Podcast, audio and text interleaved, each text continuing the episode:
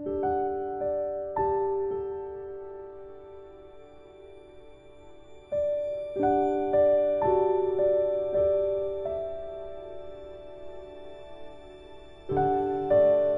19 Liz Khi tôi thức dậy thì thấy mình nằm trên giường và một ngọn lửa lớn làm sáng cả gian phòng. Tôi nhìn quanh bốn phía. Tôi chưa hề đến cái phòng này. Tôi cũng không quen ai trong đám người vây quanh tôi. Một người đàn ông mặc áo xám đi guốc vàng và ba bốn đứa trẻ, trong đó có một bé gái năm sáu tuổi. Em bé chố mắt nhìn tôi, mắt nó lạ lắm, mắt nó biết nói. Tôi nhỏm dậy, mọi người vồn vã xúm quanh tôi. Tôi hỏi, cụ Vitalis? Một thiếu nữ, chừng như là chị cả của mấy đứa bé ấy, nói. Nó hỏi bố nó. Không phải bố, đó là chủ tôi, cụ ấy đâu rồi, Capi đâu? Giá như cụ Vitalis là cha tôi, thì chắc họ sẽ rẻ rặt hơn khi báo tin về cụ. Nhưng cụ chỉ là ông chủ, cho nên người ta cho rằng có thế nào cứ nói thế ấy cho tôi nghe thôi. Và họ cho tôi biết sự thể như sau. Cái cổng mà chúng tôi nấp là cổng nhà một người trồng hoa. Vào khoảng 2 giờ đêm, người dùng hoa mở cửa để đi chợ thì thấy chúng tôi nằm dưới rơm. Ban đầu người ta bảo chúng tôi đứng dậy để lấy lối đi cho xe ra. Khi thấy cả hai chúng tôi đều không nhúc nhích mà chỉ có con capi sủa vang để bảo vệ chúng tôi, thì người ta nắm cánh tay chúng tôi mà lắc. Chúng tôi cũng không động đậy tí nào. Thế là người ta mang đèn đến, xem xét xong, người ta biết rằng cụ Vitalis đã chết, chết xét, còn tôi thì cũng không hơn gì cụ mấy tí. Tuy nhiên, nhờ có con Capi nằm trên ngực, cho nên tim tôi còn nóng và tim tôi còn thở thoi thóp. Tức khắc họ mang tôi vào nhà, đánh thức chú bé ngủ trên giường này dậy và đặt tôi nằm vào đó. Tôi nằm 6 tiếng đồng hồ liền, y như người chết, rồi huyết mạch lại tuần hoàn, sự hô hấp dần dần bình phục và vừa rồi tôi đã hồi tỉnh. Mặc dù thể xác và tinh thần xã rời tê liệt, tôi cũng còn đủ tỉnh táo để hiểu biết tầm quan trọng của câu chuyện người ta vừa kể. Cụ Vitalis chết rồi. Người kể câu chuyện đó là người đàn ông mặc áo xám, tức là người chủ vườn. Khi ông kể thì cái em bé gái có đôi mắt như ngạc nhiên ấy không ngớt nhìn tôi. Khi nghe bố nói cụ Vitalis chết thì nhờ khiếu trực cảm nhạy bén nên có lẽ em hiểu, em cảm thấy cái tin ấy sẽ làm cho tôi xúc động.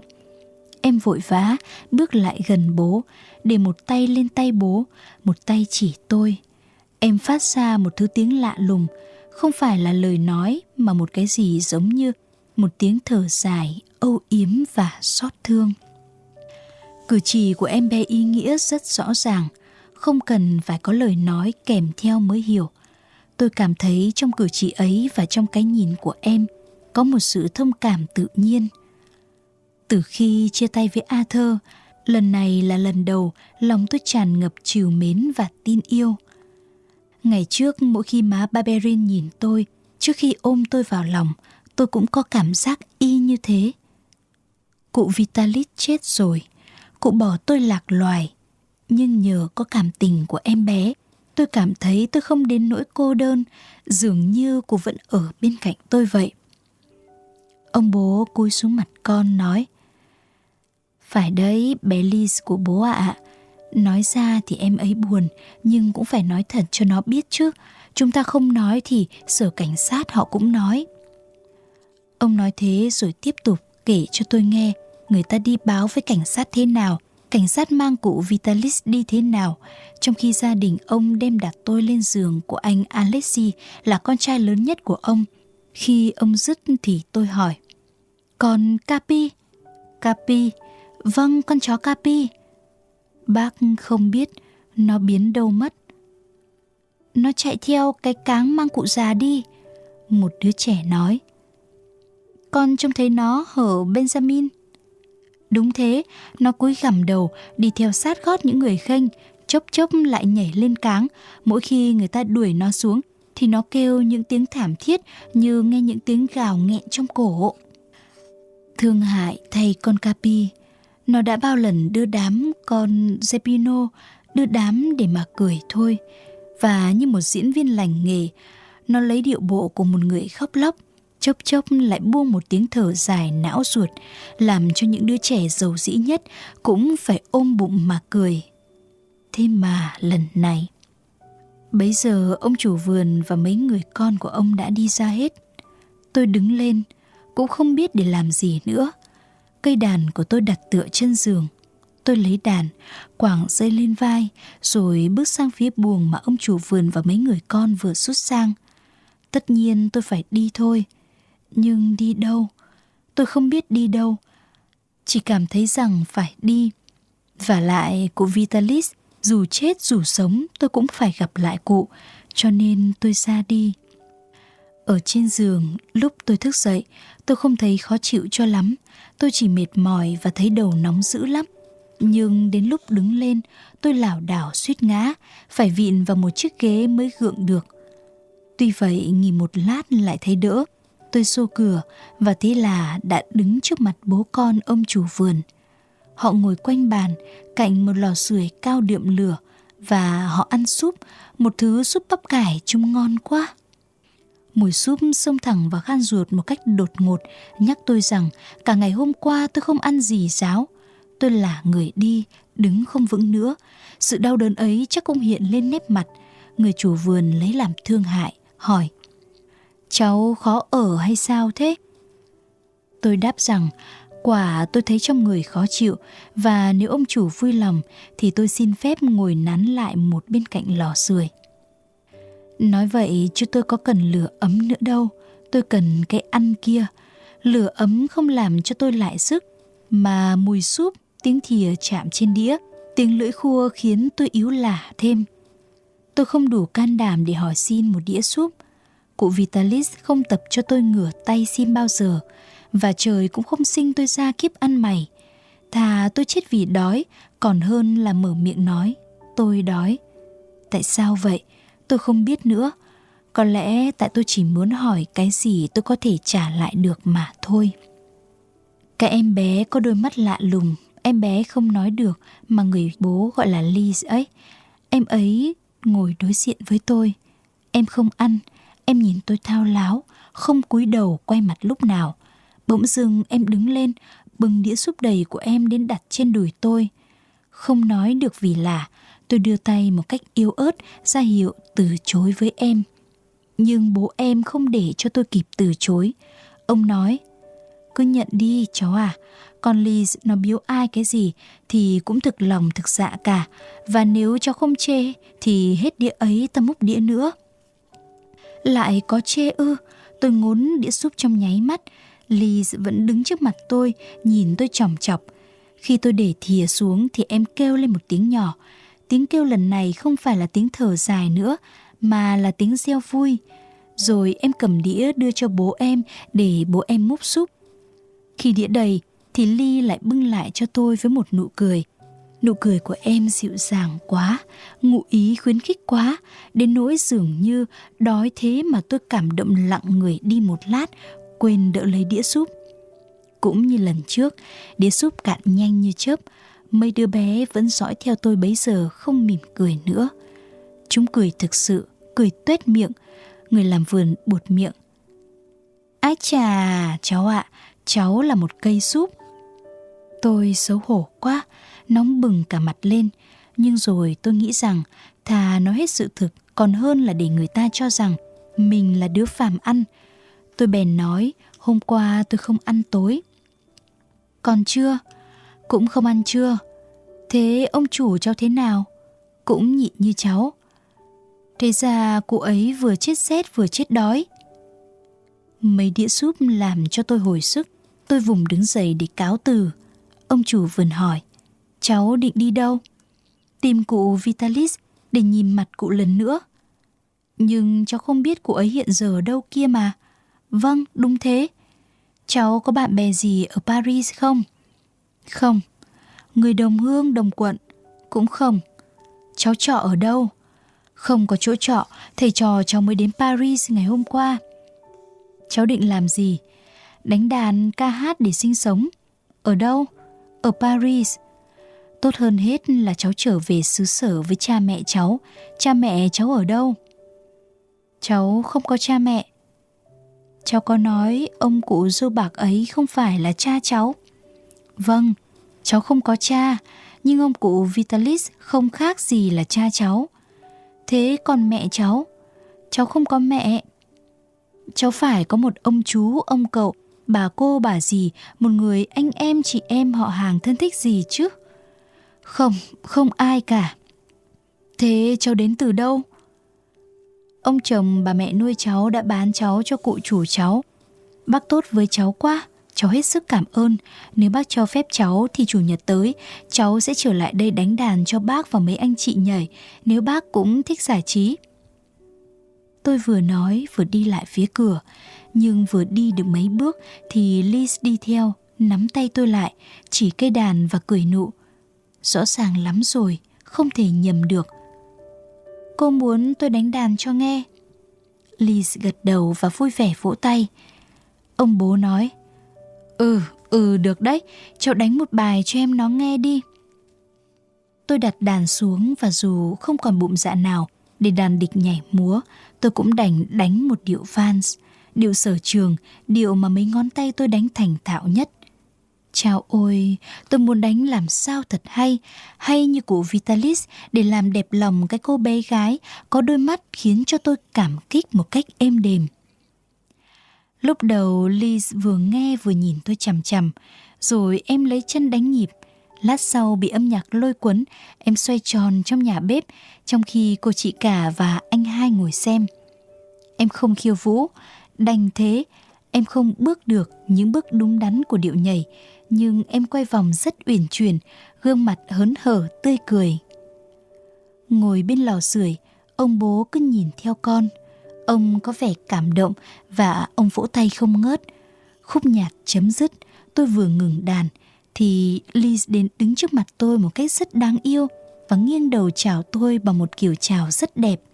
Rồi tức thời, em gõ gõ vào cây đàn, ra hiệu cho tôi đàn nữa. Tôi có thể đánh đàn suốt ngày vì em mà vẫn thích, nhưng ông bố bảo bấy nhiêu là vừa, bởi vì ông không muốn cho cô bé quay quá nhiều, mệt người. Bởi thế tôi không đánh khúc vũ nữa, tôi hát bài hát vùng Naleps mà cụ Vitalis đã bày cho tôi. Cửa sổ thấp mà chủ lầu nhiệt khiến bao phen tôi hiếu hắt thẫn thờ. Trái tim tôi nóng bừng trăm nến thấp mà lạnh lùng, người đẹp vẫn thờ ơ. Bài hát ấy đối với tôi cũng như bài mấy tráng sĩ quê tôi trong vở ca kịch Robert, thằng quỷ đối với danh ca Norris hay bài Theo ta trong vở ca kịch Guillaume đối với danh ca Dupress nghĩa là bài tủ, bài mà khi hát lên tôi được hoan nghênh hơn hết. Điệu nhạc của nó êm ái và u hoài, phảng phất một cái gì âu yếm làm sao xuyến lòng người. Tôi vừa dạo vài tiếng đã thấy Liz đến đứng trước mặt, mắt dán vào mắt tôi, môi mấp máy như muốn thầm lặp lại những câu tôi hát. Khi điệu hát trở buồn, em lùi lại mấy bước, đến đoạn cuối cùng thì em úp mặt vào đầu gối bố, khóc tấm tức. Ông bố bảo, thôi thôi. Một người anh của em, anh Benjamin nói, con bé ngốc lạ, nó vừa nhảy múa xong lại khóc ngay. Chưa ngốc bằng mày, con Liz nó hiểu đấy. Cô chị nói thế và cúi xuống hôn Liz. Trong khi Liz ôm gối bố khóc thì tôi mang đàn lên vai và tiến lại phía cửa. Cháu đi đâu bây giờ? Ông hỏi. Cháu đã thưa với bác rồi, cháu sẽ cố tìm cách nhìn mặt cụ Vitalis lần chót, rồi sau đó làm những thứ cụ đã dạy cho cháu và đánh đàn cùng hát nữa. Cháu quý cái nghề đàn hát xong của cháu lắm nhỉ? Cháu không có nghề. Cháu không ngại kiếp sống đường sống chợ à? Cháu không có nhà cửa. Cái đêm vừa qua không làm cho cháu suy nghĩ hay sao? Có chứ, tất nhiên là cháu thích một giường êm, một bếp lửa ấm hơn. Cháu có muốn những thứ ấy không? Giường êm lửa ấm và dĩ nhiên là lao động nữa. Nếu cháu bằng lòng thì ở lại, cháu cũng làm việc và cháu cùng ăn với bố con bác. Cháu hiểu không? Cháu có hiểu là điều bác hứa với cháu thì không phải là cảnh giàu sang Nhưng cũng không phải là chuyện ăn không ngồi rồi. Cháu mà nhận lời thì cháu cũng phải chia phần lao lực, phải chịu thương, chịu khó, phải dậy sớm cuốc đất cả ngày, lấy mồ hôi đổi miếng bánh. Nhưng mà cái sống của cháu thì đảm bảo cháu khỏi phải chịu cảnh màn trời chiếu đất như đêm hôm qua, cũng không lo cái nạn chết đường chết chợ. Tối đến đã có sẵn giường, sẵn nệm chờ cháu trong phòng. Và khi ngồi ăn đĩa súp, cháu sẽ có cái thú hưởng cái của mình tự làm ra. Điều đó sẽ làm cho cháu thấy đĩa súp ngon hơn, bác cam đoan là thế. Sau hết, nếu cháu là một chú bé ngoan và bác bắt đầu cảm thấy như thế thì gia đình này sẽ là gia đình của cháu. Liz quay lại và mỉm cười với tôi qua làn nước mắt. Cái việc ông chủ vườn đề nghị thật là bất ngờ quá. Tôi không hiểu hết những lời nói của ông nên đứng tần ngần một lúc. Bấy giờ, Ly rời bố, đi gần lại tôi, nắm tay tôi dắt ra trước một bức tranh treo tường. Tranh vẽ hình ông Thánh Duyên mang tấm da kiều. Em ra hiệu cho bố và các anh nhìn lên tranh, đồng thời em đặt bàn tay lên người tôi, vuốt vuốt tấm da cừu. Rồi em chỉ tay lên tóc tôi. Mái tóc tôi như tóc Thánh Duyên, cũng sẽ làm hai từ chán và lăn xoăn tỏa xuống hai bên vai. Tôi biết Em thấy tôi giống Thánh duyên Không hiểu sao điều ấy khiến tôi lâng lâng cảm động Đúng rồi Ông bố nói Đúng là chú ấy giống Thánh Jin. Liz vỗ tay cười. Ông chủ vườn trở lại với đề nghị của ông. Này cháu, thế cái chuyện ấy Cháu xem có được không nào? Có gia đình. Ta cũng sẽ có gia đình ư. Ôi đã bao nhiêu lần cái mơ ước ta thường ấp ủ ấy tan vỡ. Ta đã lần lượt mất má Barberin, rồi bà Milligan, rồi thì cụ Vitalis. Thế này thì ta sẽ khỏi hưu quạnh cô đơn. Tình cảnh của tôi lúc bấy giờ thật là bi đát. Cái người mấy năm nay luôn ở bên cạnh tôi, người đã coi tôi gần như con đẻ, người ấy vừa qua đời. Cùng lúc ấy tôi lại mất một người bạn đồng hành, người bạn đồng phòng, người bạn thân, người bạn tốt capi mà tôi yêu mến, và nó cũng yêu mến tôi không kể xiết. Tuy nhiên, khi ông chủ vườn ngỏ ý muốn cho tôi ở lại thì tôi cũng thấy tin tưởng. Như thế này thì đâu phải đã lâm vào cảnh trời cùng đất tận, tôi còn có thể sống lại với đời. Điều làm cho tôi cảm động hơn cả việc được đảm bảo cái ăn hàng ngày là cái không khí hòa thuận êm đềm trước mắt và cái cảnh gia đình ấm cúng mà người ta hứa hẹn với tôi. Những anh con trai này sẽ là anh em tốt cái cô bé Ly xinh xắn này sẽ là em gái tôi. Trong những giấc mộng vàng của tuổi thơ, tôi thường mường tượng gặp mẹ, gặp cha, chứ chưa bao giờ dám nghĩ đến anh trai, em gái.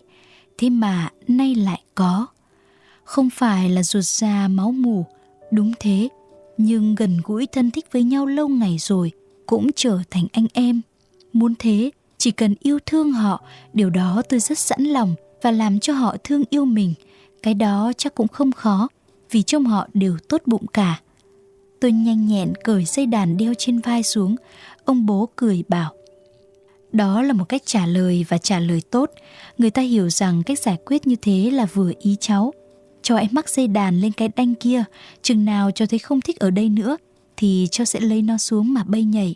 Có điều là cho phải biết bắt trước con chim oanh, con chim én, chọn thời tiết mà lên đường nhé. Cháu chỉ đi một lần thôi, Tôi nói đi viếng cụ Vitalis. Cái đó đúng quá. Ông chủ vườn nhân hậu đáp. Cái nhà này thuộc cô Calasire và ông chủ nhà tên là Aquin. Gia đình gồm có 5 người. Người bố mà người ta còn gọi là bác Pierre. Hai trai là Alexis, Benjamin. Hai gái là Etiennette, chị cả và Liz em út. Liz câm nhưng không phải câm từ lúc sơ sinh nghĩa là bệnh câm của em không phải là hậu quả của bệnh điếc. Em đã biết nói trong 2 năm, cho đến khi sắp được 3 tuổi tròn mới hóa câm do hậu quả của mấy cơn kinh giật. Cái tai nạn ấy may sao đã không ảnh hưởng tới trí thông minh của em. Trái lại, trí thông minh ở em đã phát triển nhanh sớm một cách phi thường. Không những em hiểu hết mà em còn thổ lộ, còn diễn đạt được hết. Trong những gia đình nghèo và ở cả những gia đình nghèo, lắm khi những đứa con có tật nguyền lại bị bỏ bê hoặc bị hắt hủi. Nhưng tình trạng ấy không xảy ra đối với Liz. Vì ngộ nghĩnh, linh hoạt, vì tính tình đầm thắm và dịu dàng, vì tấm lòng tốt của em luôn bộc lộ, em đã thoát khỏi số phận hầm hiu. Hai anh trai của em thì rất độ lượng đối với em, chứ không làm tình làm tội em về cái khoản tật nguyền đó. Bố em chỉ nhìn thấy có em, chị cả Antinete cũng quý chuộng em. Ngày xưa, người con đầu lòng có quyền lợi lớn trong gia đình quý tộc. Ngày nay trong gia đình thợ thuyền, làm con gái đầu lòng là thừa kế một trách nhiệm nặng nề. Sau khi sinh Liz được một năm, bà Aquin chết và từ ngày ấy, Etinette đã đóng vai một bà mẹ trong gia đình. Mặc dù chị chỉ hơn cậu em kề cận có 2 tuổi, đáng lẽ là đi học thì chị phải ở nhà nấu ăn, khâu vá quần áo cho cha, cho em, bồng bế bé Liz. Mãi thế rồi mọi người cũng quên phát chị là con gái, là chị mà quen coi chị như một người giúp việc. Mà đối với người giúp việc thì người ta chẳng cần câu nệ, người ta biết rằng chị có bỏ mà đi đâu mà cũng chẳng giận hờn gì. Etienne bế bé Liz dắt Benjamin làm việc quần quật suốt ngày, dậy lúc trưa sáng để nấu súp cho bố ăn kịp đi chợ buổi, thức đến khuya để dọn dẹp cắt đặt mọi thứ sau bữa tối, đem quần áo của các em ở máng nước. Mùa hè, được phút nào hở tay thì chị lo tưới sau, mùa đông đương đêm thì chị thường thức dậy, mang tranh dạ ra che đậy cho cây khi đột nhiên có băng giá. Mải làm những công việc ấy, Antinette không có thì giờ vui đùa nô giỡn, sống tuổi trẻ thơ. Mới 14 tuổi, mặt mày chị đã mang vẻ đăm chiêu như người 35, chỉ khác là có ánh một vẻ dịu hiền nhẫn nại. Tôi treo cây đàn lên chiếc đanh, rồi kể lại cho cả nhà nghe chúng tôi đi tìm không được chỗ ngủ ở cái mỏ đá Gendity như thế nào. Chưa được 5 phút thì tôi nghe ở phía ngoài cửa, mở ra vườn có tiếng cào, và tiếp theo đó là một tiếng rủa rên rỉ. Tôi đứng phát dậy nói, con Capi rồi. Nhưng em Liz đã nhanh chân hơn tôi, chạy ra mở cửa. Con chó đáng thương nhảy vào người tôi, tôi bế nó lên tay thì nó liếm mặt mày tôi và gieo mừng ăn ẳng. Toàn thân nó run lên. Tôi hỏi ông Aquin, con Capi thì thế nào? Ông hiểu ý tôi đáp, con Capi ư? Thì nó ở lại với cháu. Hình như con chó cũng hiểu, nó nhảy xuống đất, đưa chân phải lên ngực chào mọi người. Bọn trẻ thích chí cười vang, nhất là Liz. Để mua vui cho các anh chị ấy, tôi định bắt con Capi diễn một tiết mục, nhưng nó không chịu. Nó nhảy trở lên gối tôi và lại mơn trớn tôi. Rồi thì nó nhảy xuống và cắn tay áo tôi mà lôi. Tôi nói, nó làm thế đúng đấy, nó muốn cháu đi để theo nó đến với cụ chủ cháu. Phải rồi. Những người cảnh sát mang cụ Vitalis đi có nói rằng họ cần hỏi cung tôi một khi tôi đã được sưởi ấm và hồi tỉnh lại. Họ bảo rằng nội nhật hôm đó họ sẽ trở lại, nhưng ngồi mà chờ họ thì sốt ruột quá và đã chắc gì. Tôi thấp thỏm mong tin cụ Vitalis. Biết đâu cụ không chết như người ta đoán, cụ chả sống đây là gì cụ cũng có thể hồi tỉnh lại như tôi ấy trước. Thấy tôi băn khoăn và đoán biết lý do vì sao tôi băn khoăn, ông chủ vườn đưa tôi đến sở cầm. Ở đây người ta hỏi tôi dồn dập nhiều câu hỏi. Khi người ta cam đoan với tôi rằng cụ Vitalis chết rồi, tôi mới chịu trả lời. Những điều tôi biết về cụ Vitalis đơn sơ lắm. Và cứ biết sao tôi nói vậy. Nhưng ông cầm thì muốn biết nhiều hơn, cho nên ông gạn hỏi tôi rất lâu về cụ Vitalis và tôi. Về tôi thì tôi trả lời rằng tôi không còn cha mẹ họ hàng gì cả và cụ Vitalis đã mướn tôi với người chồng của bà mẹ nuôi tôi. Số tiền mướn cụ đã trả trước. Ông cầm hỏi, thế từ nay thì sao? Nghe câu hỏi ấy, ông chủ vườn đỡ lời tôi. Từ nay chúng tôi xin đảm đương việc đó nếu ông sẵn lòng giao nó cho chúng tôi. Không những ông cầm sẵn lòng giao cho ông chủ vườn, ông còn khen ngợi ông chủ vườn về cử chỉ nhân đạo của ông ấy là khác. Xong phần tôi thì phải trả lời đến những câu hỏi về cụ Vitalis. Việc này không dễ vì tôi có biết gì cho lắm về cụ Vitalis đâu. Tuy vậy, cũng có một điều bí ẩn có thể phát giác. đó là việc cụ Vitalis đã hát thế nào mà bà thượng lưu phải kinh ngạc và không phục trong đêm biểu diễn cuối cùng của chúng tôi. Còn có những lời dọa dẫm của Garofoli nữa, nhưng tôi tự hỏi có nên giấu bặt việc ấy không? Cái điều bình sinh của chủ tôi hết sức giữ bí mật thì sau khi cụ chết rồi có nên tiết lộ ra không? Nhưng đứng trước một viên cẩm lành nghề thì một thằng nhóc con như tôi có dễ gì giấu giếm. Họ có một cách gạn hỏi làm cho mình hệ càng muốn tránh chớ thì y như rằng càng chóng mắc vào chồng. Đó là trường hợp của tôi. Chưa đầy 5 phút, ông đã bắt tôi khai chọn cái điều tôi muốn giấu mà ông thì ưng biết. Ông bảo một nhân viên của ông Bây giờ thì chỉ cần đưa em này đến nhà gã Garofoli, đến phố Lucin, nó khắc nhận ra nhà thằng cha ấy. Chừng ấy anh lên gác với nó và anh hỏi gã Garofoli. Viên cảnh sát, ông chủ vườn và tôi, cả ba cùng đi ra. Cũng như ông Cẩm đã nói, tôi tìm ra nhà Garofoli khá dễ dàng. Chúng tôi lên tầng gác thứ tư. Tôi không gặp Matia. Có lẽ nó đã đi bệnh viện thật. Trông thấy một viên cảnh sát lại nhận ra tôi, hẳn là gã lo sợ lắm. Nhưng khi gã nghe chính miệng người cảnh sát nói lý do vì sao chúng tôi đến đây thì gã bình tĩnh lại ngay. Gã nói, Ồ, thế ra cái ông lão tội nghiệp ấy đã chết rồi. Anh biết ông cụ ấy? Biết lắm. Thế thì anh hãy nói những điều anh biết. Có khó khăn gì đâu. Ông cụ không phải tên là Vitalis. Ông cụ tên là Carlo Banzani. Nếu như trước đây 35-40 năm, ông ở nước Ý thì chỉ nghe cái tên ấy, ông đủ biết ngay người mà ông lo tìm tung tích thế nào – Thuở ấy, Carlo Bazzani là danh ca nổi tiếng nhất trong toàn cõi đất nước Ý và thành tích của ông trên các sân khấu lớn ở nước chúng tôi thật là lừng lẫy. Ông đã đi hát khắp nơi, Naples, Rome, Milan, Venice, Florence, Lourdes, Paris. Nhưng đến một lúc nào đó thì ông mất giọng, không thể là ngôi sao sáng nhất giữa các nghệ sĩ được nữa – thì ông cũng không muốn mình vào hát trong những dạp không xứng đáng với mình để cho danh vọng của mình bị tổn thương. Bởi thế, ông từ bỏ cái tên Carlo Bazzani và lấy tên Vitalis.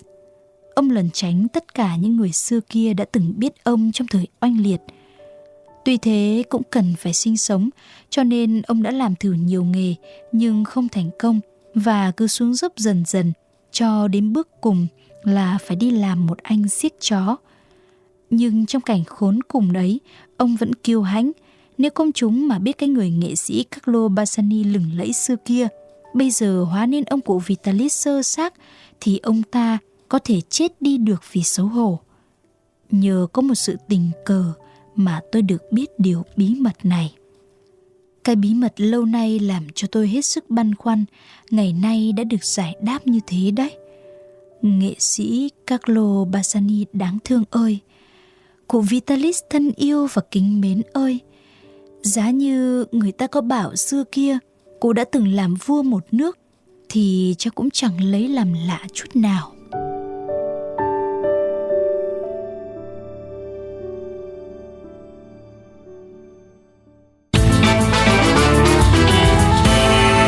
VTC Now